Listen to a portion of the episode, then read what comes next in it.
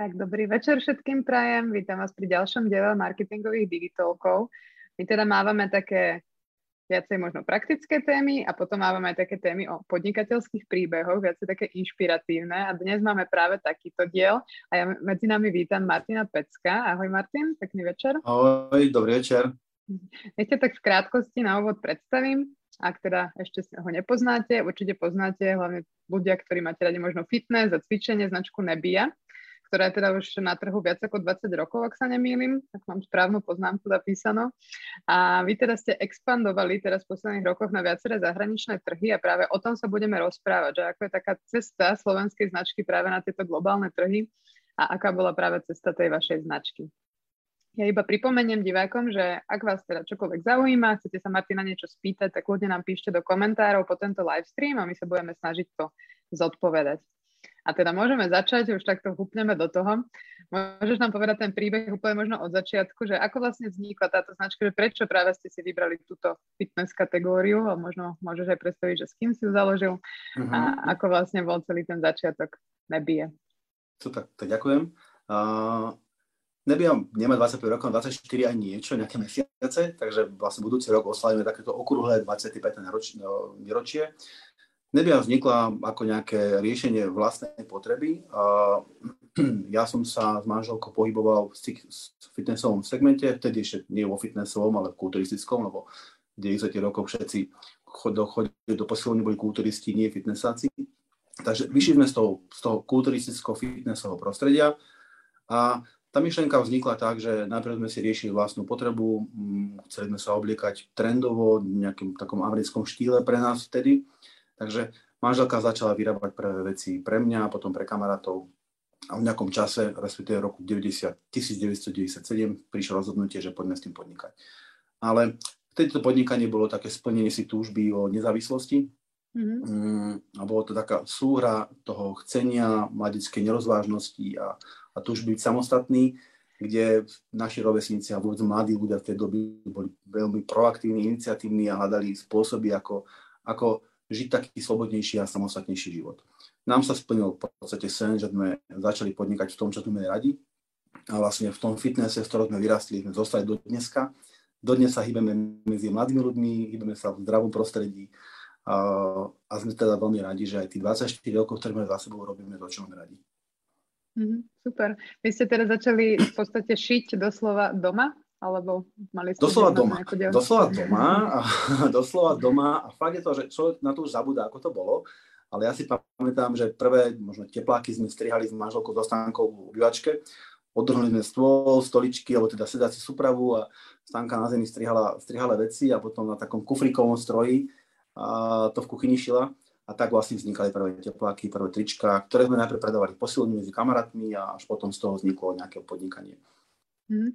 A aké bola... boli tie... Prepač. Mhm, prepač. Kľudne mm dopovedz, kľudne dopovedz. A možno som išiel odpovedať na to, či si sa pýtať, že aké boli tie začiatky.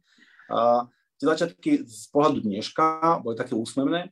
A vtedy, vieš, človek, keď, mal, keď bol mladý, v podstate ty si mladá, alebo veľa ľudí, čo ten stream dnes, dneska pozerá, dúfam, že to pozerá niekto, sú mladí ľudia.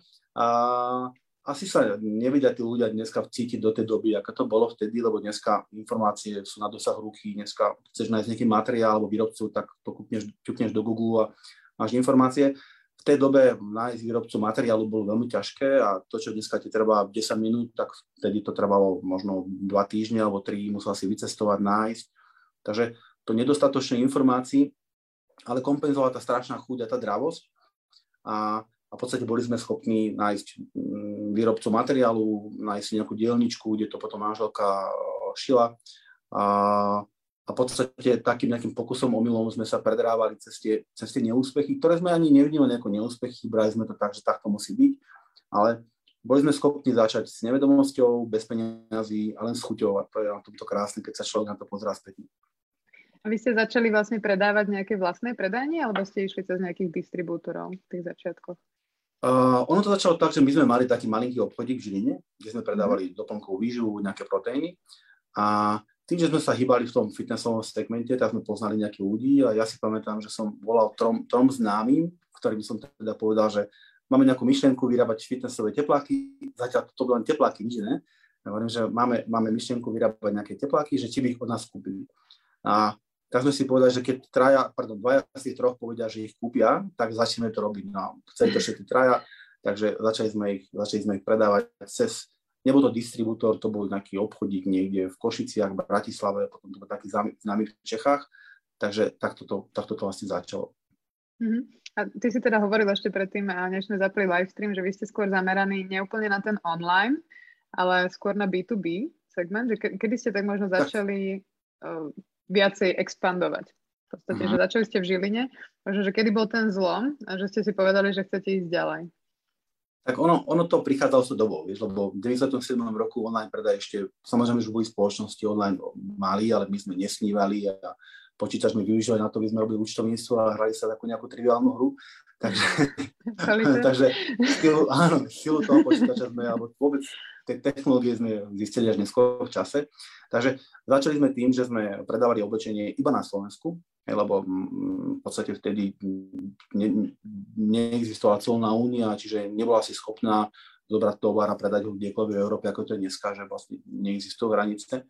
Takže fungovali sme na slovenskom trhu prostredníctvom predaja v rôznych fitness centrách a v nejakých málo fitnessových obchodoch, a postupne, postupne ako sme stíhali e, vyrábať, prezentovali sme sa na rôznych súťažiach kulturistických a, a tak nám vznikal postupne nejaký dopyt.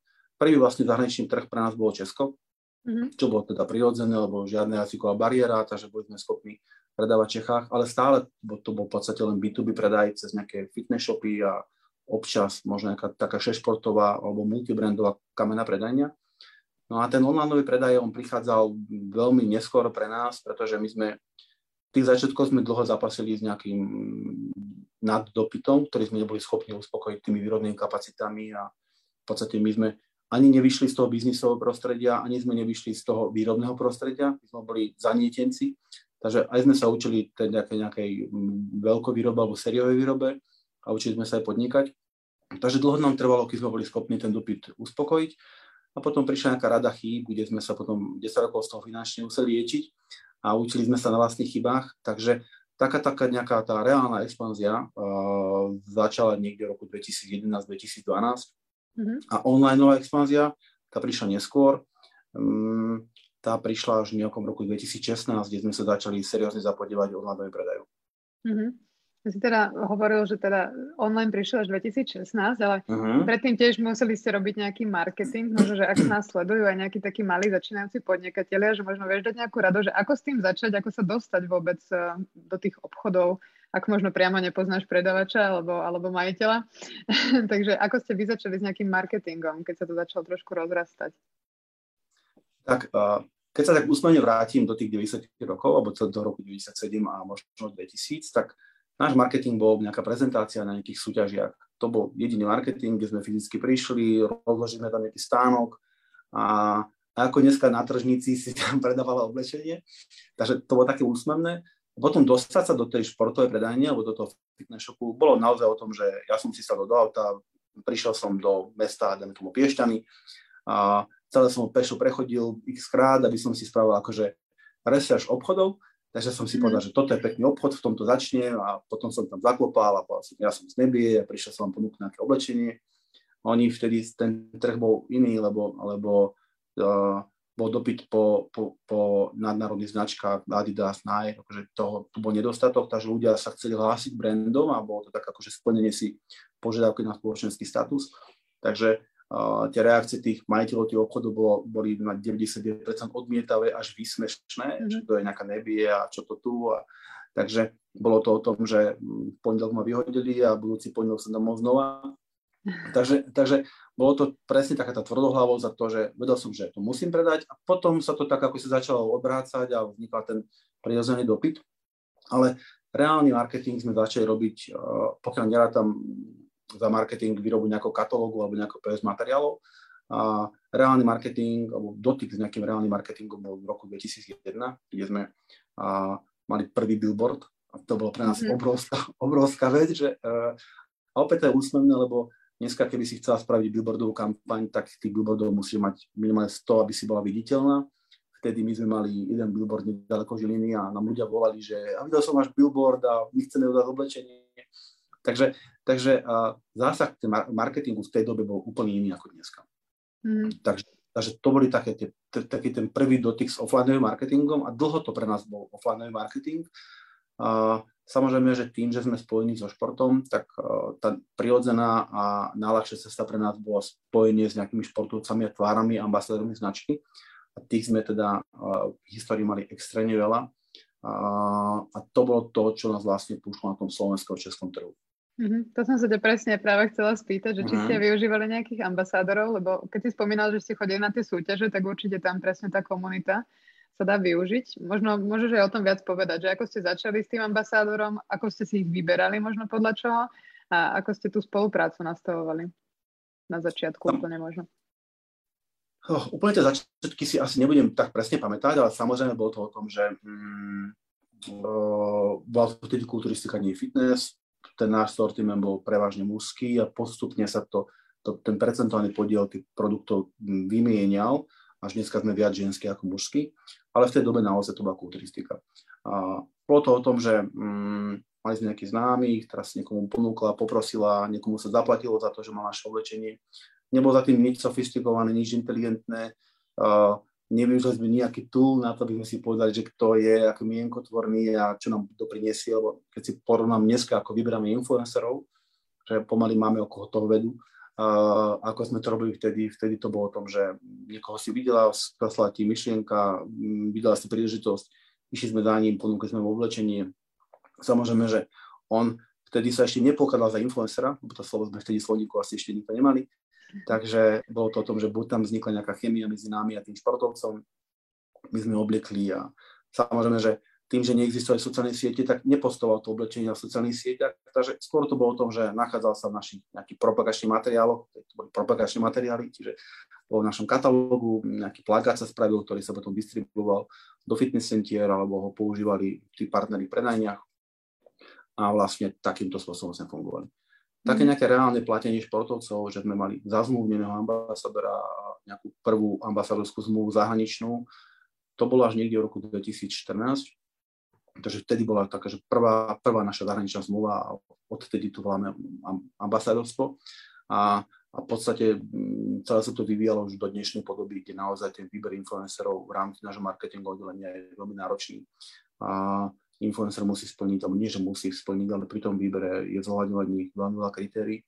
Máme, máme, máme navrhnutý taký vlastný atribučný model, na základe toho mm-hmm. skúmame afinitu influencera, skúmame uh, jeho relevantnosť influencerov, followerov, uh, pozrieme sa, aký, aký relevantný je jeho content, či, či teda fituje s tou našou DNA alebo s tými myšlienkami, ktoré my, my um, posúvame na toho zákazníka a takisto skúmame nejaké CPN, že mm, ako, aký, aký podiel je tej investície na ten jeho zásah. Mm, máme nejakú takú skorovú stupnicu, kde mu prídu nejaké skore v jednotlivých tých atributoch a z toho vynikne, že či áno alebo nie. Takže, obrovský posun. Sa, obrovský posun, takže keď sa na to pozriem, že ako to je dneska, ako to bolo v tej dobe, tak je to až smiešne. No. Tak, tak to bolo, taká bola doba, takže, takže takto to fungovalo. Jasné, aspoň môžeme pozbudiť teda tých, ktorí začínajú, že dá sa k tomu dopracovať určite. Samozrejme, samozrejme, samozrejme. Mm-hmm. Aj k takýmto sofistikovaným metodám. Mm-hmm. A možno, bavili sme sa tak o tej minulosti, že vieš povedať, že kde ste teraz, a, tak aj možno, že veľkosne, možno aby si to diváci vedeli predstaviť. My sme teda bavili o marketingovom oddelení, že koľko tam máte mm-hmm. ľudí. A možno, že koľko mhm. teraz zamestnávate tak celkovo na Slovensku, alebo neviem, či máte aj v zahraničí? Vieš čo, máme, máme firmy aj v zahraničí. Na Slovensku máme, v ofise máme uh, 50 ľudí, alebo tesne na 50. Najväčšie naše oddelenie marketingové, to, čo sme sa rozprávali tým streamom. Naše marketingové oddelenie má v súčasnej dobe asi 12 zamestnancov, 12 ľudí v rámci, v rámci firmy máme B2B oddelenie, čiže sales, kde teda máme ľudí, ktorí obchodujú či na Slovensku, v Česku alebo, alebo hoci o zahraničí. Mm, máme samostatné online oddelenie, samostatné retailové oddelenie, potom také tie klasické oddelenia ako účtovnícke alebo teda finančné, personálne, výrobné oddelenie. A, a takou, takým srdcom celej firmy je dizajnové oddelenie, kde na mhm. Slovensku vlastne mm, vzniká celý ten dizajn našich produktov Všetok design tvorí vlastne šéfkou dizajnu oddelenia moja manželka Stanka. Takže všetky tie výrobky alebo modely, ktoré máme, tak vdýcha život ona. A, takže na Slovensku sa vyrobia prototypy, tie potom um, prichádza do Bulharska, kde máme vlastnú cerskú spoločnosť a celá tá mm. produkcia sa nachádza v Bulharsku. Takže v Bulharsku sa vyrobí produkt, ušije sa a hotový produkt sa dováža na Slovensko. Ale mm. na Slovensku, na Slovensku, na Slovensku zamestnávame dohromady asi 70 ľudí. Mm-hmm. A už sme sa teda dotkli práve tej expanzie, tej výroby, mm-hmm. že tá sa teda mm-hmm. už dostala tam. V ktorom momente, alebo možno v akom roku ste sa dostali k tomu, že výroba už sa nerobila na Slovensku, lebo teda začínali ste, že úplne doma a potom mm-hmm. nejakú dobu mali ste výrobu na Slovensku a potom ste ju preniesli, alebo to bolo jedna možno z prvých vecí, ktorá e, sa dá... Začali sme samozrejme, začali sme doma v tej obývačke, postupne sme sa preniesli, nie postupne ten prechod z obývačky bol veľmi rýchly, lebo nedalo sa doma vyrábať a to je veľmi obmedzujúce, takže veľmi rýchlo sme prešli nejaké malinké dielničky a tá potom a, rástla, rástla, rástla až sa dostala do nejakých limitov. A, a my, my, ja som teraz spomínal, že mali sme také nejaké obdobie, kde bolo veľmi veľa problémov a akože nehambíme sa za to. A, takže firma ako rýchlo expandovala, rástla hore, tak potom tá rýchlo padala. Neviem, či dokonca nepadla rýchlejšie, ako išla hore. A, a potom, potom vrátiť, sa, vrátiť sa z toho, z toho dna padnutého späť bolo veľmi ťažké. Trvalo to už veľmi veľa rokov. A potom znova nabiehala tá expanzia. A, a výroba sa zväčšovala, ale my sme si v nejakom momente povedali, že tá výroba je v podstate je pekná, ale je strašne zaťažujúca a je malo flexibilná. Lebo my sme si stále niesli takú nejakú mm, pozostalosť mm, psychickú z minulosti, že čo keď sa stane niečo, čo sa stalo v minulosti a tá mhm. výroba je náročná a neflexibilná, myslím to zväčšovanie, zmenšovanie, tak sme si povedali, že ten náraz objemu predaja musíme, musíme kompenzovať alebo musíme ísť cez súdodávky. Čiže my sme si hľadali nejaké dielne, ktoré vám na Slovensku, ktoré nám vyrábali, s tým, že my sme dodali materiál, oni nám vyrobili a hotový produkt sme si vozili k nám. A v nejakom momente, a to bolo tuším v roku 2015-16, sme naražali na nejaké, na nejaké kapacitné limity v tých slovenských výrobách a, a náhodou sme sa dostali k tomu, že niekto nám ponúkol, že fúha, ja mám nejako známeho Bulharsku, poďte vyrobať do Bulharska.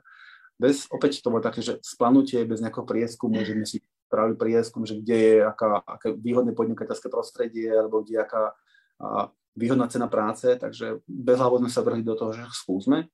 Takže sme skúsili nejakým malým percentom vyrábať v Bulharsku a časom sa to percento zväčšovalo, zväčšovalo a vlastne výrobu na Slovensku sme skončili v roku 2019 od 2019 roku vyrábame iba v Bulharsku. Uh-huh. A využívali ste pri tej expanzii niekedy teda nejakú spoluprácu, že viem, že sú na to napríklad špecializované agentúry, ako nejaké Expandeco, alebo všetko ste uh-huh. išli takto, ako hovoríš, na vlastnú pesť, alebo že náhodou ste sa k niekomu dostali. Uh-huh.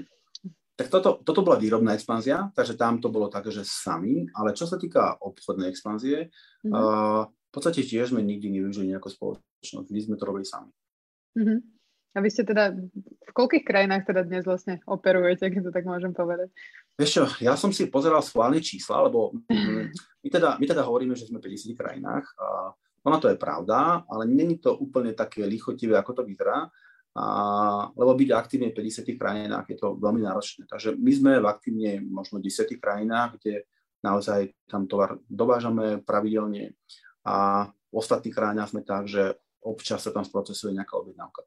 Ale pozeral som si data v Black Friday, to je také, že ešte mm. mi to mhm. rezonuje v hlave, takže je to vec, ktorá proste skončila len v pondelok, takým Summer Monday. Takže my sme mali Black Friday 4 dní a počas tých 4 dní u nás nakúpili ľudia zo 44 krajín. Mm-hmm. U nás na webe. Takže to, čo sa týka webu. Takže to je také, že celkom sympatické. Ja som si pozeral, že aké destinácie sú také, že, také, že exotické, že kto u nás nakupuje. A paradoxne za tie 4 dní sme mali objednávky z Ekvadoru, napríklad z Dominikánskej republiky, z Japonska, čiže to sú také destinácie, čo by si nečakala. A, mm-hmm. a mhm. čo na tomto to najzaujímavejšie je, že v podstate nerobili tam nejaké marketing. Že tie objednávky prišli organicky, že tí ľudia nás v tých krajinách poznajú, čo je veľmi sympatické, keď, keď príde do slovenskej firmy objednávka z Japonska bez toho, že by sme niekomu v Japonsku hovorili, že halo, tu nejaká nebia existuje. Super, tak to za tie mhm. roky už ste sa dostali mm-hmm. na to do povedomia. A čo sa týka potom tých influencerov, my sme to načali, vrátim sa k tomu, že máte k tomu takýto model, tak spolupracujete s influencermi len na Slovensku, alebo tiež máte zahraničí, že v každej tej krajine, v ktorej chcete byť, tak máte aj nejakého influencera? Uh, v zásade influencer rozdielme do nejakej kategórií. Uh, máme dlhodobé platené spolupráce, kde sú to vlastne ambasadori, ktorí, ktorí využívame ako keby to marketingové fáze C a nie sú určení, alebo nie sú, nie sú primárne určení nejaký trh. Uh, najväčšiu influencerku, ktorú máme, je to Američanka, uh, má 6,1 milióna followerov a je to vlastne pre nás globálny influencer. Takisto máme dlhodobú spoluprácu, asi až 5. rok spolupracujeme s takým významným kulturistom. Uh, takisto je to influencer, ktorý má tuším 1,5 milióna followerov je pre nás globálny, pretože to spektrum tých followerov je celosvetové. Potom sú menší influencery alebo ambasadori, ktorých máme na rôznych trhoch a mali by pomôcť celá na tom trhu. Čiže oni nie sú ani tak primárne určení na to, aby podporovali predaj našom e-commerce, ale by budovali ten brand awareness a tú poznámosť tej značky buď na tom území danom alebo nejaké lokalite. A potom sú to tí mikroinfluencery, ktorí už používame buď v affiliate programe, kde máme affiliate program, kde menší influencer už konkrétne hovorí o tej značke a vlastne nábada toho koncového spotrebiteľa, aby ten produkt kúpil u nás. Ale ten, mm-hmm. ten najväčší ambasador m, mm, nerobí ten úplný výkonnostný marketing, že hovorí, že alo, ja to nebijú na sebe a kúpte si ju. Čiže vlastne je len nositeľom toho brandu. Mm-hmm. Tak ten možno práve prináša tých ľudí z Japonska. Môže byť, áno, áno, áno.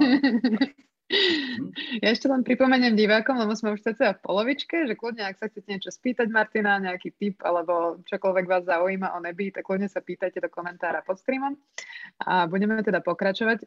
Skončili sme u influencerov. A čo sa týka toho onlineového predaja, tak vlastne keď e, máte aj nejaký priamy taký B2C predaj e, na e-shope, tak každý vlastne potrebuje nejakú asi aj zákazníckú podporu.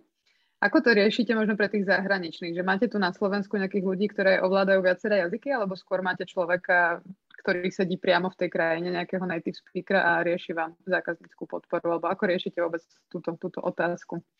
Vieš čo, zatiaľ, zatiaľ všetko je riešené priamo od nás zo Žiliny. Mm-hmm. Ja dám taký dobrý príklad na nemeckom trhu, alebo nemecký trh, pretože nemecký trh je pre nás najvýznamnejší zahraničný trh. Uh, Česko nepokladíme za zahraničie, stále, to je, stále, sme to, stále sme to my.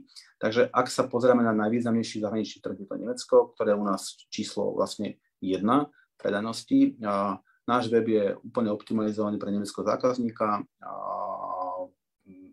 od, od nemeckého telefónneho čísla až po, až po nejakú nemeckú adresu, ale, ale všetok support, všetká distribúcia ide zatiaľ zo Slovenska. Mm-hmm že nejaké na, naše expansné plány na, na budúci rok, ak teda tá situácia to dovolí. A jedným z cieľom je vytvorenie hubu v Berlíne, mm-hmm. kde to taký multichannel um, hub, kde teda vznikne predania a verejne, odkiaľ bude teda v budúcnosti riešený aj support a vlastne ten kontakt s tým zákazníkom. Okay. Ale, zatiaľ, ale zatiaľ všetko robíme vlastne zo Slovenska. Mm-hmm, super. A podľa čoho ste si vyberali vlastne tie krajiny, že do ktorej budete expandovať ďalej? Teda začali sme tým Českom, že to je taká prirodzená mm-hmm. väčšinou prvá voľba. A ktorá bola ďalšia, alebo podľa čoho? Že robili ste si nejaký prieskum, alebo skôr to bolo také, že chceli ste byť vždy v Amerike, tak ste išli rovno tam? Úplne si to, úplne si to trafila, že prieskum tým, že my sme, teda ja aj Stanka, sme veľmi impulzívni, tak u nás to je tak, že uh, najprv kričíš, potom, potom najprv striaš, potom kričíš, takže u nás je to tiež tak, že najprv prišlo rozhodnutie a spätne sme ho skúmali, že či bol správne. Takže uh, tým, že my sme sa pred tým streamom rozprávali, že Nebia, Nebia dneska stále je, je uh, pre nás najväčší odbytový kanál B2B. 70% nášho obratu je vlastne veľkoobchod. Takže ono veľakrát práve ten veľkoobchodnícky vzťah, alebo teda ten partnerský vzťah s nejakým veľkoobchodníkom aj určuje, kde ten náš marketing pôjde. Lebo ja môžem povedať príklad, neviem, dneska nie sme, dáme tomu v Chorvátsku, ale keby zajtra prišiel nejaký enormne veľký dopyt z B2B z Chorvátska, tak to prehodnotíme. A keby to bolo veľmi atraktívne, my sme tak flexibilní, že vieme tam začať marketing. Takže v nejakom času, čase začali prichádzať nejaké dopyty z Nemecka. Mm-hmm. Bolo to samozrejme, že tak podmienené tým, že my sme najväčšia výstava na svete ohľadne fitnessu, sa koná každoročne v, v Kolíne v Nemecku a my sme tam od roku 2015 vystavovali. vystavovali. Takže boli sme tam jeden z takých atraktívnejších vystavateľov, alebo postupne sme sa k tomu prepracovali a, a tým ma začalo vznikať nejaké povedomie nemeckého značke a vždy na tej výstave sa nadviazali nejaké B2B kontakty. Takže Nemecko začalo byť pre nás atraktívnejšie po tej veľkoobchodnej stránke alebo B2B a, a potom sme si povedali, že je fajn, keď to sklobíme, pretože už keď tam ten marketing robíme, aby sme potrebovali aktívne z celého partnera, tak je fajn to využiť, keď tam toho zákazníka učíme na to, že existuje nejaká nebia. Mm-hmm. A teda je tam aj nejaké také sú špecifika, že vieš to možno odlíšiť, že na Slovensku možno mm-hmm. účinkuje na zákazníkov niečo iné ako tam? Mm-hmm. V Nemecku samozrejme špecifika sú. Nemci sú uh, veľkí lokál patrioti a sú veľmi naučení na domáce, alebo nie naučení na domáce značky, ale naučení na značky. Uh, sú nejaké výskumy, ktoré hovoria o tom, že Nemecké si obľúbi značku, tak na 60% je pravdepodobné, že ho bude kúpať do smrti. Čiže um, keď si Nemec kúpi prvé auto Volkswagen, tak podľa mňa na 60% dožije na tom Volkswagen, nie na tom jednom, mm-hmm pravdepodobne si kúpi iný, ale, ale to značke nevymení. Takže sú, sú daní značkám, takže o to ťažšie sa k ním dostávaš. No, to je prvá vec. A sú veľmi opatrení v nakupovaní a chcú nakupovať teda v nemeckých e-shopoch. Nemec je veľmi háklivý na to, aby nakupoval produkty na Slovensku. Vôbec mm, Slovák nemá problém s tým objednať si tovar hoci kde zo sveta, z Anglicka. Nemec je opatrnejší a pozera mhm. si, či platí Nemecko platom do bránov a či máš overené certifikáty nemecké nejaké. Takže sú, sú, sú ťažší zákazníci, áno. Mhm. A čo sa týka ešte toho e-commerce trhu, uh-huh. na Slovensku, tak sú, sú nejaké také špecifika, že vieš povedať, že v čom sú Slováci, okrem toho, že nakúpia hoci kde, tak uh-huh. napríklad sú tam nejaké rozdiely, čo sa týka vratkovosti alebo reklamácií oproti tým zahraničným, že máte vysledované nejaké takéto Vieš čo, veľmi ťažko, to, veľmi ťažko to vieme porovnávať, lebo pre nás vyspelosť alebo poznalosť značky na slovenskom trhu je úplne niekde inde. Uh, Nebia na Slovensku a v Česku je v podstate fitnessová jednotka. Uh, v Nemecku sme ďaleko, ďaleko k tomuto cieľu, takže um, poznanosť nebie na Slovensku je veľmi veľká. A takisto aj miera opakovaných nákupov u nás je, je veľká. Um, zákazníčka alebo zákazník, keď si značku obľúbi, je s ním spokojný, um, tak je veľmi pravdepodobné, že nakupuje si u nás opakovane viackrát v roku. A dokonca máme, my to máme, že také, také hypy alebo piky, keď prichádzame s novou kolekciou, kde ľudia, keď uh, týzujeme o lanču nejaký nový produkt, tak ľudia očakávajú, sú očakávaní, kedy príde a ten, ten predaj je veľmi rýchly v tom momente, keď predstaví nejakú novú kolekciu. Takže mm. na Slovensku máme veľmi lojálneho zákazníka, ktorý nás pozná, vníma nás a je teda vysoko pravdepodobné, že keď nás obľúbi, tak nás nakupuje dlhodobo. Nemecku tam nie sme a musíme sa o toho zákazníka uchádzať, viac sa robiť marketing v tej fáze si. Takže špecifika sú ani nie tak v tom človeku, ale v tom, kde ten brand dneska máme. A mm. je samozrejme, keď si známa niekde, tak sa ti predá ľahšie, ako keď sa buduješ to renome. Určite. A vy ste sa teda rozhodli, že prejdete do takých veľkých onlineových obchodov ako About You, alebo teda vravel si, že máte teraz mm-hmm. plán aj Zelando. Že čo vás viedlo k tomuto pridať sa k týmto veľkým neviem, či môžem povedať brandom, ale sú skôr takým marketplaceom. Uh-huh, uh-huh. Uh, tiež to vnímajú ako marketplace. Uh, vieš čo, bolo to takisto veľmi prirodzené. Jednak preto, že Nemecko je dneska pre nás cieľený trh číslo jedna. Vnímame ich samozrejme ako globálne spoločnosti, ale tým, že aj Zalando a About sú nemecké spoločnosti, to v rámci tej nejakej našej expanzívnej stratégie prišla voľba, že vlastne osloviť ich. Uh, uh, treba si uvedomiť, že aj Zalando a About sú obrovskí globálni hráči a napríklad Zalando má na mesačných stránkach je milión, 100 miliónov návštevníkov. Čiže to obrovská masa ľudí a aj vlastne COVID priniesol také trošku zmeny, zmeny v nakupovaní, aj, aj v správaní zákazníka, ale aj v tom, akým spôsobom a kde športuje. Takže ako keby ten šport sa preniesol z tých fitness center vonku, a zrazu začala cvičiť alebo športovať aj iná skupina zákazníkov a zákazníčiek a práve tá skupina nechodí po fitnessových weboch, ale vlastne chodí e, po lifestyleových, po lifestyleových mm. spoločnostiach, teda v marketplaceoch a v rámci toho, že ty ako zákazníčka si ideš kúpiť, ja neviem, džiny alebo niečo, tak si kúpiš leginy. Takže brali sme to ako obrovskú príležitosť a hlavne vidíme to ako trend a budúcnosť toho e-commerce. Mm-hmm. Ako dlho už ste na About no, to, ako... Vieš čo, na About You sme asi dva týždne, takže, takže teraz to je také, také euforické.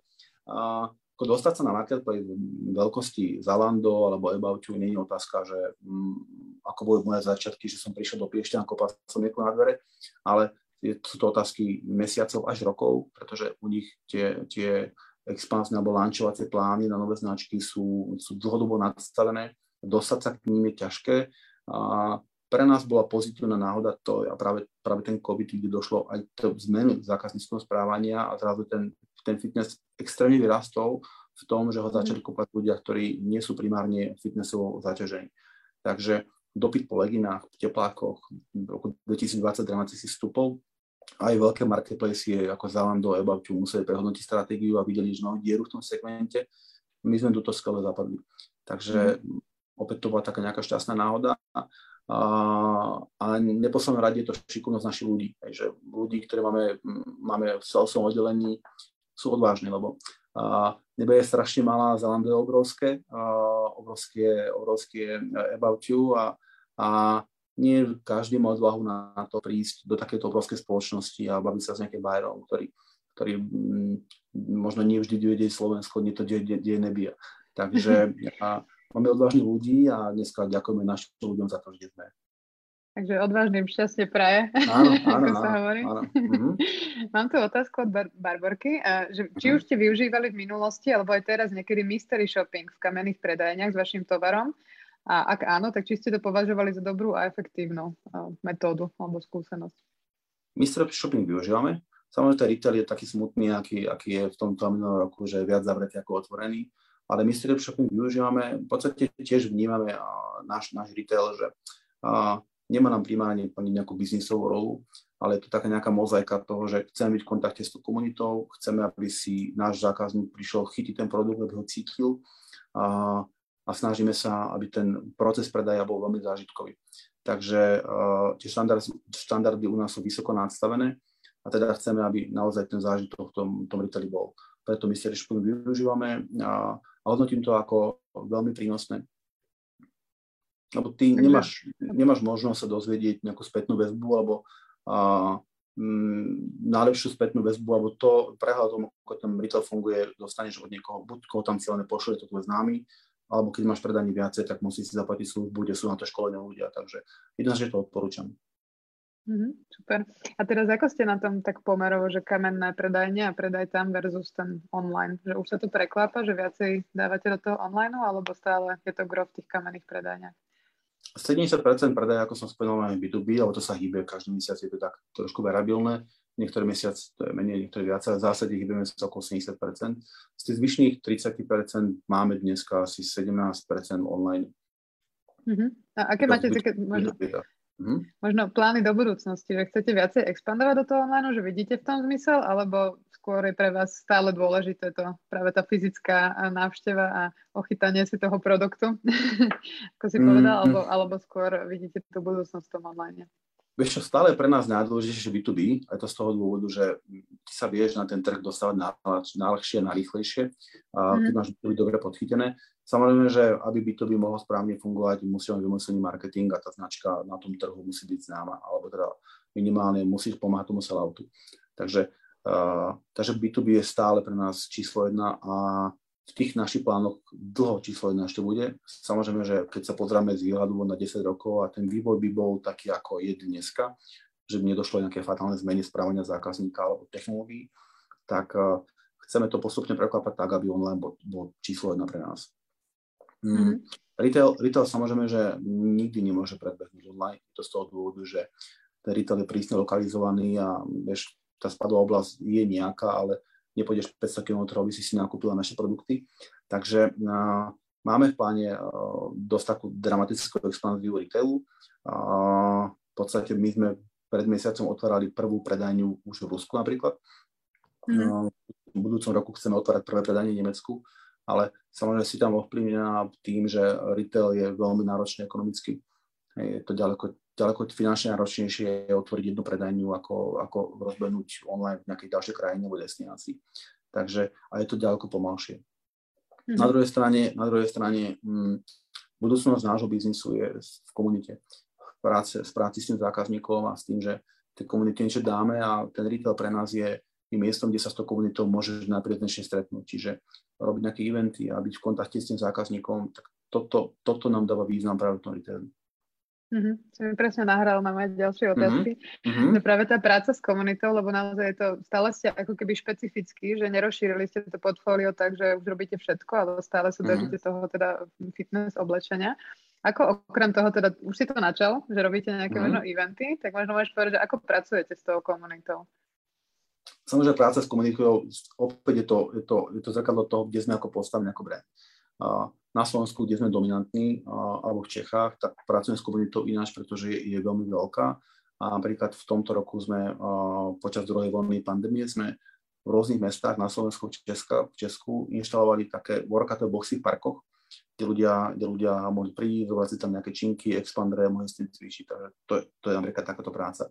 Ale napríklad taká zaujímavosť, a nie je to, že úplne práca s komunitou, ale v lete sme uh, otvorili taký projekt, nazvali sme Nebia Girl, kde sme chceli nejaké, nájsť nejaké dievčatá, ktoré sú na začiatku nejaké športovej cesty. Nie sú to influencerky veľké, ale, ale chceli sme nájsť dievčatá, ktoré, ktoré majú obrovský potenciál sa posunúť niekde a cez tie dievčatá vieme ukazovať a motivovať ostatné naše zákazničky k tomu, že to je nejaký príbeh dievčat, ktoré sú takí ako ty, vy a, a tým svojim cením, tým svojim motiváciou, odhodlaní dokážu, dokážu športovať a dokážu žiť ten taký nejaký zdravý, zdravý lifestyle. My sme ten projekt spustili tuším 7 mesiaci formou nejakého castingu a nám sa prihlásilo 1500 dievčat v rámci Slovenska Česka, takže to bolo že, fakt, že veľmi veľká vec. Takže aj toto je taká ľahká práca s tou komunitou. Mm-hmm.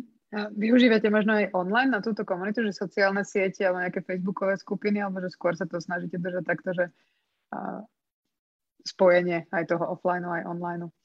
Uh, samozrejme, že si mohla pracovať s tou skupinou, ten online je nevyhnutný, lebo tá skupina je veľmi veľká a, a online je absolútne základ. V podstate celá tá naša komunikácia prebieha v tom online prostredí ale potom, potom či ten retail alebo rôzne, rôzne projekty, už to fyzické stretnutie s tým človekom, takže potom sa už tá komunita, tie komunitné stretnutia sa dejú offline. Mm-hmm. Máme tu od Viktorie ďalšie otázky, mm-hmm. tak mhm. prejdem na to. Pýta sa teda, či využívate aj social media listing pri mapovaní trhu a či po, sa pokladáte za sustainable business, teda nejaký udržateľný biznis. Tak môžeme ísť od prvej otázky, že či teda využívate aj social media listing pri mapovaní trhu. Napiem sa tiež. Um, nevyužívali sme. Uh, prvýkrát teraz uh, snažíme sa o nejakú spoluprácu s, uh, s Amazonom. Bolo teda lanchovať naše produkty na, na rôznych trhoch formou Amazonu a, a tam v podstate túto službu využívame. Čo sa týka udržateľnosti, um, to je taká veľmi zvláštna téma. Uh, ja veľakrát vedem diskusie v rámci firmy aj s nejakými ľuďmi, s ktorými spolupracujeme, že kde sa bude vyvíjať retail a kde sa bude vyvíjať online. Ja osobne online pokladám za neudržateľný. A to je tak veľmi zvláštnosť a v podstate a, samozrejme, že a, je to, je, to, je to jednoduché, trendové, sám som kúpujúci online, pretože si večer obliačky kúpiš, čo potrebuješ a nikdy nemusíš chodiť. Ale, ale tá, tá podstate, tá nadkúpa alebo tá nadspotreba ľudí vďaka online nakupovaniu, pretože to je jednoduché a, a nemusíš možno vyťahnuť peňaženku, pretože ti to ide cez Apple Pay, z karty a, necítiš to, takže veľakrát si kúpiš aj to, čo nepotrebuješ.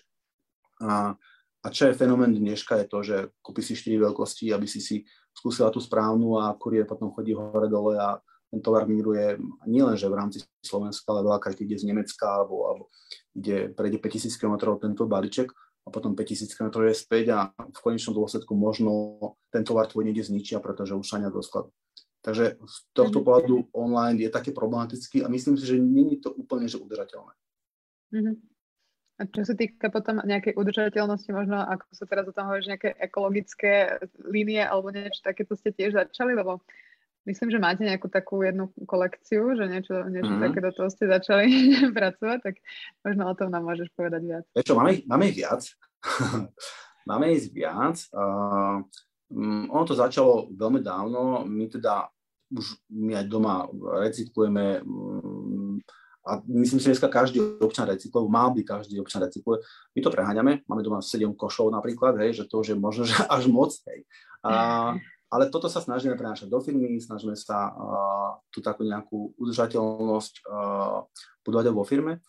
A do našej kolekcie sme to prvýkrát pretavili v roku 2019, kde sme, kde sme začali spoluprácu so spoločnosťou Sequel, to je vlastne španielská spoločnosť, ktorá cez nejaké nadácie a organizácie vylovuje oceánny odpad a vďaka nejakým pokrokovým technológiám tento odpad spracovajú do, do, do vlákna technického a z toho vlákna sa potom vyrába oblečenie. Takže my sme prišli s takouto, o, takouto líniou oblečenia pod tou značkou, teda subbrandom Sequel. to bola prvá taká, taká lastovička u nás. Postupne dneska máme v ponuke dámske spodné prádlo, ktoré máme, je všetko vlastne z takéhoto vlákna a tie kolekcie sa postupne rozširujú. Mm-hmm. Neostali, neostali sme len pri oblečení, ale napríklad všetky naše obaloviny sú z, zo škrobu napríklad vyrobené. Čiže, čiže snažíme sa, aby naozaj maximum vecí bolo, bolo ekologických. Je to, je to mm. ťažké, je to, je to ťažké, pretože tie materiály nie vždy sú také, že splňajú tie naše kritéria. A samozrejme, ty nechceš, alebo my nechceme, aby sme klesli tú laťku, laťku kvality trošku nižšie, len preto, aby sme udržateľní. Čiže chceme dať zákazníkový produkt, ktorý je minimálne taký, ako ten neekologický. Chceme, aby boli lepší. A, a toto samozrejme, že bohužiaľ je to výrazne drahšie ako to neekologické. Čo je smutné na tom, že, že si priplácame za to, aby sme sa spravili ekologickejšie. Tak aspoň možno kúpiš menej veci, takže možno, že, to možno, nakoniec, že. nakoniec áno, áno, Dobre. Áno, áno.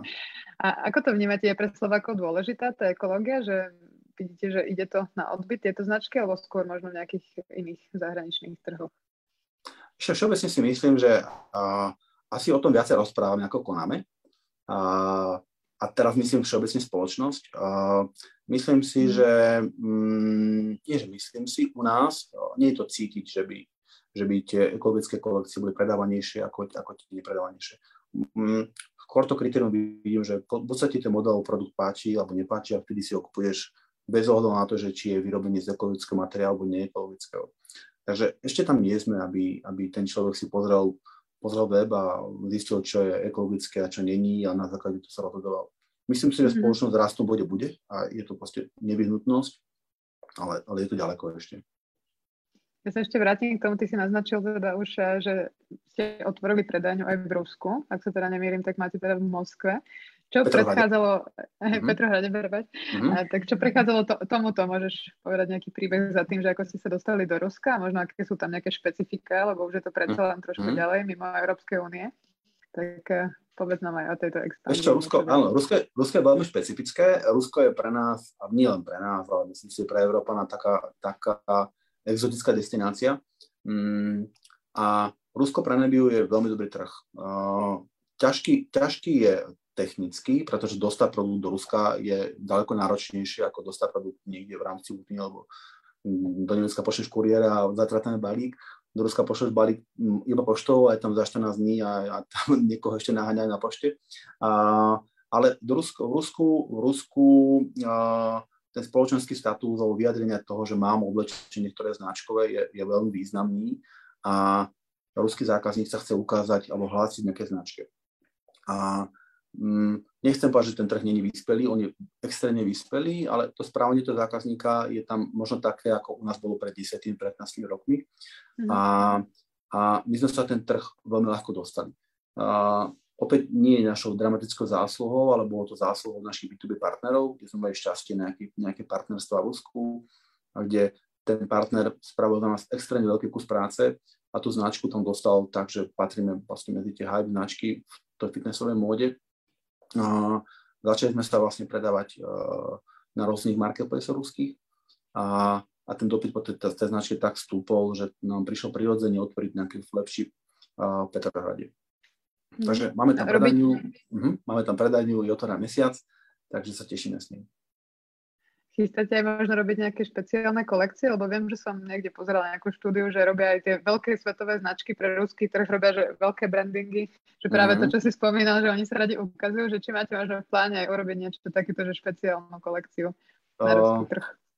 Máme v pláne robiť nejaké špeciálne kolekcie pre naše predajenie, pre náš retail a ruskému trhu ešte produkty neprispôsobujeme, to naše portfólio produktov nie je také veľké, ale myslím si, že ten, mo- ten moment prirodzene príde, že tie kolekcie budeme, budeme diferencovať pre rôzne trhy, lebo vidíme veľmi veľké špecifika v tom, že talianská zákaznička je úplne iná ako švédska a, a obidve sú diametrálne odlišné ako tá ruskyňa. Tá ruskyňa chce sexy, chce sa skúmo hlásiť, a fotí sa na Instagrame 4 razy denne viac ako cvičí a, a švedka je úplne iná. Švedka, ja neviem, trénuje ďaleko tvrdšie alebo cvičí ďaleko tvrdšie a, a ten fitness berá ako viac healthy, ako, ako ukázať, že má peknú postavu. Takže tie zákazníčky alebo zákazníci sú iní. Takže myslím si, že prirodzene príde k tomu, že budeme vyrábať kolekcie pre rôzne destinácie.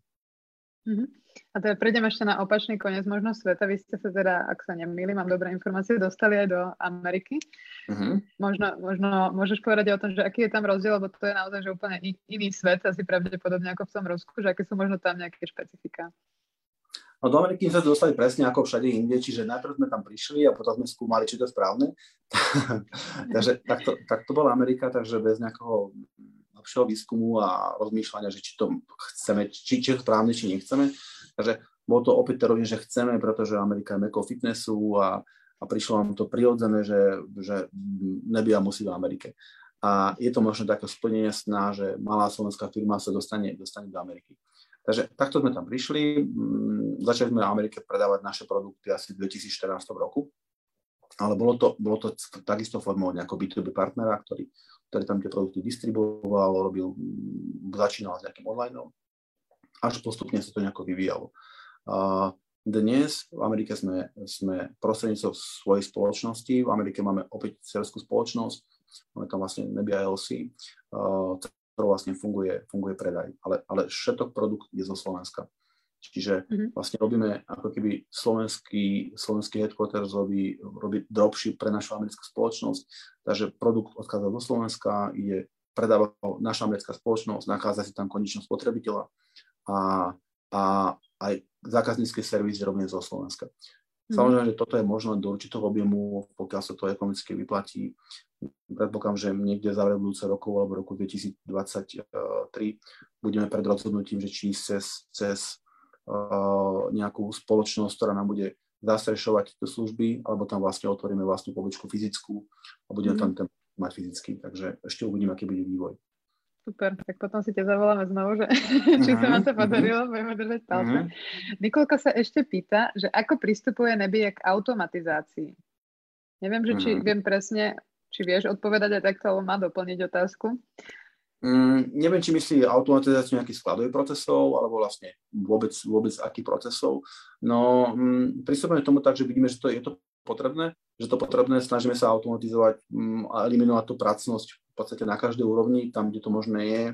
A samozrejme, že ako, ako väčšina slovenských spoločností naražame na rôzne limity a minimálne to je dneska ten, mm, tá, tá ľudská kapacita, ktorá je. Máme vlastne máme vlastné IT oddelenie, kde už niekoľko mesiacov veľmi ťažko hajrujeme ľudí a hľadáme programátorov, aby sme boli schopní niektoré procesy zautomatizovať sklad, sklade, naša, v našom sklade nejaká prílišná automatizácia dneska nefunguje, aj, takže ľudia si to tam žiaľ zatiaľ fyzicky uh, ako keby museli odpracovať všetko, ale v nejakom momente uh, opäť to bude nevyhnutné, aby došlo od nejakých, nejaké automatizácie v tých skladových procesoch. Mm-hmm. Mám teraz na, začínajú pred koncom nabiehať otázky, tak skúsim uh-huh. rýchlo to preskákať. Uh-huh. A Johnny sa pýta, že či sa nepozerajú na vás cez prsty, že ste zo Slovenska. Pravdepodobne to ešte bolo k tej Amerike, alebo... Uh-huh. Áno, k Amerike. Istotne si nesieme predsudok. Áno, áno. Uh, cítim to Nemecku, aj keď som spomenul, že um, Nemec, Nemec nevníma dobre Slovensko aj, uh-huh. a, a, a bojí sa o svoje peniaze zaplatiť kartou, kartou v Nemecku slovenskej spoločnosti, takže boja sa toho. Uh, zahraničné spoločnosti, ktoré my, my sa snažíme nejako akvizične získať na to, aby s nami obchodovali, tak slovenský limit áno. Mhm. Takže dívajú sa proste na nás. Mhm. Ale teda v podstate, keď už ste tam nejaké roky, tak uh, ak spoznajú značku, tak získali ste si ich dôveru, že vieš to tak zhodnotiť? Uh, áno, je to, je to o tom menej. V Amerike, v Amerike nám beží extrémne veľa marketingových, aj v podstate gro našich najväčších influencerov sú Američania. Sme šiestý rok veľký významný sponzor najväčšieho fitnessového eventu na svete, čo je Mr. Olympia vďaka tomu sa nám darí budovať ten brand v Amerike a vďaka nejakým partnerstvám s nejakými mediálnymi domami v Amerike, kde sme v rôznych, rôznych fitness magazínoch aj online nových, takže toto nám samozrejme pomáha búrať tie predsudky toho, mm. toho, slovenskej spoločnosti. A zaujímavé, zaujímavé je, prepáč, že veľmi malo Slovákov vie, že nebia slovenská spoločnosť. Mm-hmm. A, a veľakrát sa vám stáva, že stretieme dokonca Žilinčana, Hej, a je prekvapený, že čo, nebia aj slovenská firma, takže veľa ľudí je prekvapený, že sme Slováci. Tak už ste taký svetový, že to človeku ani nesedí. To človeka teší, áno, áno, áno. Super. Radoslav sa ešte pýta, že čím sa brand Nebia odlišuje od značiek ako Nike a Adidas? Alebo konkrétne Nike a Adidas? No, prvotné také odlišenie je, že sme výrazne menší. Takže to je prvé. Druhé je, že naše portfólio je výrazne menšie, že v podstate sme, sme na to fitnesse. A to je to asi to najvýznamnejšie odlišenie, že sme v jednom segmente a myslím si, že tomu segmentu rozumie, rozumie veľmi dobre. A vďaka tej našej malosti, tá malosť je niekedy výhodou, že rozumieš naozaj tomu, čo to je. Čo to je. Tým, že máme výrazne menej ľudí, ako má Adidas dizajnov oddelení, tí ľudia sa môžu úzko špecializovať na to, čo robia, robia to radi a vedia, vedia sa stotočniť s tým produktom. Takže nie sme ešte masovka, taká športová ako Adidas. Takže to je to tak najvýznamnejšie rozlíšenie asi. Mm-hmm. Ja sa ešte tak vrátim možno na začiatok, že väčšinou značka, keď teda vyrába veľmi taký níšo, níšový produkt, že buď keď expanduje, buď expanduje do tej ako keby škály produktov, alebo potom musí ísť do zahraničia. Že, či ste mhm. niekedy aj rozmýšľali nad tým, že budete vyrábať niečo iné, alebo pre vás bola taká jasná voľba, že bude to vždy len to športové oblečenie, alebo či ste niekedy stáli aj pred takouto otázkou? Vieš, nie, že sme sa stáli, ale sme to spravili. A to bolo, keď som spomínal, že bolo to obdobie, keď sa spoločnosť nemala dobre, tak mm-hmm. to bolo takéto naduté obdobie, keď sme si mysleli, že sme dobili svet, že taký sme strašne dobrí a že môžeme byť Adidasom. A to bolo niekde rok 2002-2003 a sme uverili nejakému ošialu, že, že sme naozaj dobili slovenský biznis, tak sme si povedali, že my budeme vyrobať všetko a budeme naozaj Adidas a začali sme vyrábať termoprádlo a vetrovky a, a, a presne sme spravili tú chybu, že sme tomu nerozumeli. My to robili srdcom a brali sme to, že stali sme sa malou slovenskou masovkou a to, pokiaľ to naozaj nerobíš tým, že to, že to vie, že máš to rada, tak potom sa to odzrkadlie na tom výsledku. To Ale samozrejme, že... Uh-huh, uh-huh. Prepač, samozrejme, že my, my tiež plánujeme to portfólio rozširovať, lebo tým, že tá naša zákaznícka základňa sa rozširuje a veľakrát sa potýkame s tým, že sa stretávame s zákazníkmi a zákazníčka povie, že bože, ja už mám všetky leginy vaše, teším sa na ďalšie. Takže vidíme, že to portfólio musíme rozširovať. Zase nie dramaticky, lebo nedá sa skákať a ani to nebolo dobre. Takže ale vidíme, že musíme produkty rozširovať, áno. Mhm. Mm-hmm. Presne som sa chcela ešte takže na záver vrátiť k tomu, čo si spomínal, že bolo nejaké zlé obdobie. Mm-hmm. Tak mhm. možno, keď to tak uzavrieme, už si teda naznačila si, že chceli ste urobiť širšie portfólio a úplne to nevyšlo. Možno, že Môžeš dať nejak takto zhrnúť a dať nejaké rady, že čo boli tie vaše chyby, z ktorých ste sa poučili a možno, že čo by si tak odporúčil začínajúcim alebo práve takým rastúcim firmám, aby, aby sa im nestalo možno to isté, alebo aby sa nepopálili. Že čo sú také tvoje najdôležitejšie veci, ktoré si si z toho odniesol? Vieš čo, ja, ja neviem, či človek je poučiteľný. A dneska, sa, dneska sa tvárime, aký sme múdri a ako sme sa poučili z toho. Neviem, tá chyba, vieš, chyba, chyba není alebo myslím si, že v živote sa chyby nestávajú s tým, že urobíš jednu chybu, ale to súhra nejakých okolností.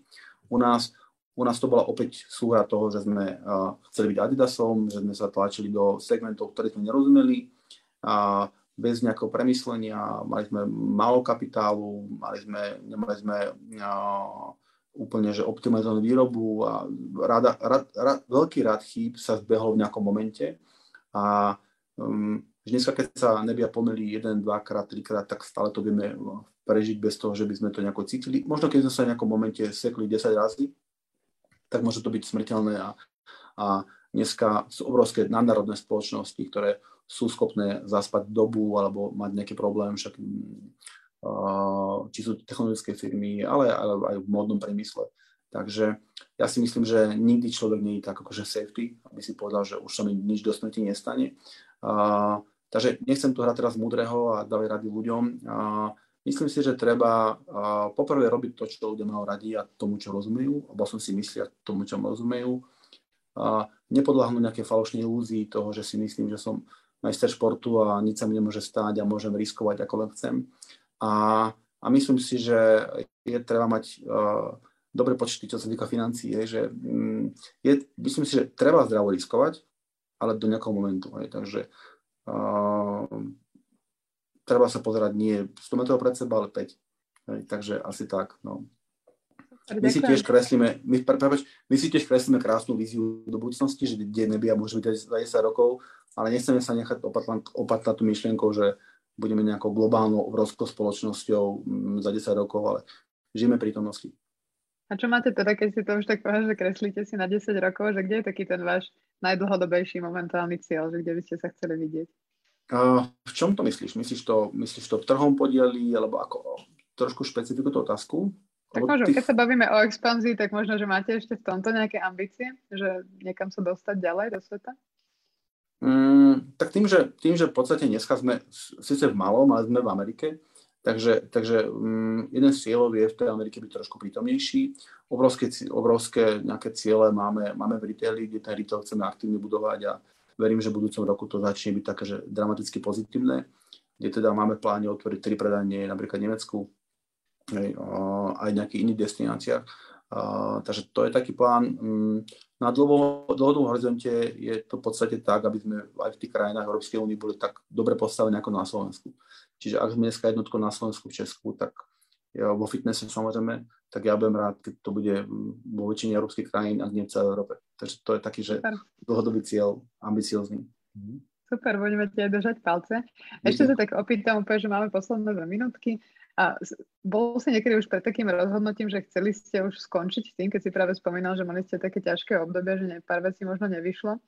Že rozmýšľali ste nad tým, že úplne skončíte s nebijou niekedy? Vieš čo, keď bolo to ťažké obdobie, tak sme to nerozmýšľali, lebo tá situácia bola taká, že mali sme obrovské dlhy a z tých dlhov sme sa mohli dostať iba prácou. Takže keby sme boli mhm. skončili, tak to nie je dobré. A jasné, že sme rozmýšľali, že skončíme, ale v tom dobrom, že sme si povedali, že už sme asi dosiahli veľa, že niekedy človek má také filozofické otázky, že či potrebuješ, nepotrebuješ a či sa ti chce, či nechce.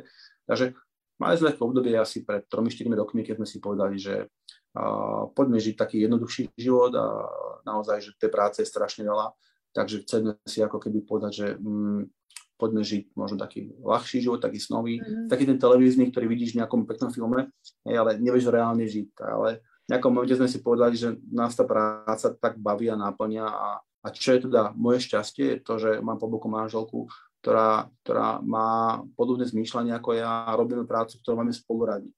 Ťažko by sa mi uh, rozhodovalo žilo, keby som žil s manželkou, ktorá robí niečo úplne iné, robí banke alebo robí nejakú, ja neviem, čo, to je jedno. Hej, a žijeme v každom svete, ale tým, že na svete rovnaký, tak uh, v tej chuti sa zájomne podporujeme. Takže Uh, nechceme skončiť a sme veľmi ambiciozní a myslím si, že ešte strašne veľa máme pred sebou. Super. Ešte tu máme mm. úplne, že poslednú otázku ja položím, lebo je to také pekné, že ako sú dôležití ľudia v nebi, či ich máš rád? Zamestnancov, teda predpokladám. Uh, samozrejme. Okrem manželky určite. Jasné, jasné. Vieš čo, uh, mám je rád, ja, ja rozprávam o sebe, že som strašný introvert, ale, ale mám brutálne rád ľudí a som rád spoločnosti. Uh, Takže mm, ja to manželka hovorím, že fú, a mne sa nechce nejako rozprávať a tak a, a čo si, že ty si taký ukecaný v robote, že to až pekne není, takže mám rád ľudí. Mám rád ľudí a veľmi mám rád progres na ľuďoch. Aj keď vidím, že uh, sa obklopené ľuďmi, ktorí vo firme rastú, lebo ono uh, dramaticky rastie firma a pokiaľ ten človek nerastie, tak tá firma ho v nejakom momente prerastie. Ale uh, veľmi mi imponuje, že drtia väčšina našich ľudí majú ten chtíč a rastú s tou firmou. A a vidíš to v takých nejakých krízových momentoch, ako, ja neviem, Black Friday, keď príde a fakt je, je roboty veľa a naši ľudia, je to jedno, či to je, či to je obchodiák a naozaj má veľa práce, alebo niekto iný, tak sa zoberie do skladu. Bez toho, že by si za prišla a povedala si, prosím ťa, prosím ťa, chod do skladu. Takže, takže toto sú veci, ktoré vidíš uh, a ti úplne imponujú, že si vybudovala niečo, nejaký organizmus, ktorý žije sám a tí ľudia sa v tej práci žijú síce dobre. Samozrejme, nie vždy to rúžové, alebo nie vždy sa darí a prichádzajú momenty, keď uh, a ja som na tých ľudí nervózny, čo je prirodzené, ale, ale mám rád tých ľudí. Proste firma je náš život, takže nechcem povedať, že sú naše deti, ale je to proste rodina obrovská. Super, ďakujem. Tak s touto mm. peknou myšlienkou už dnes sa môžeme mm. aj rozlúčiť. Ja Super. veľmi pekne ďakujem za všetky otázky divákom a hlavne tebe ďakujem, že si si našiel čas a dúfam teda, že sa vám bude dariť, budeme vám držať palce a budeme nebiu sledovať určite. Ďakujem a, ďakujem a ďakujem za toto možnosť. Všetky pozdravujem. Ahojte. Ďakujem. Pekný večer všetkým.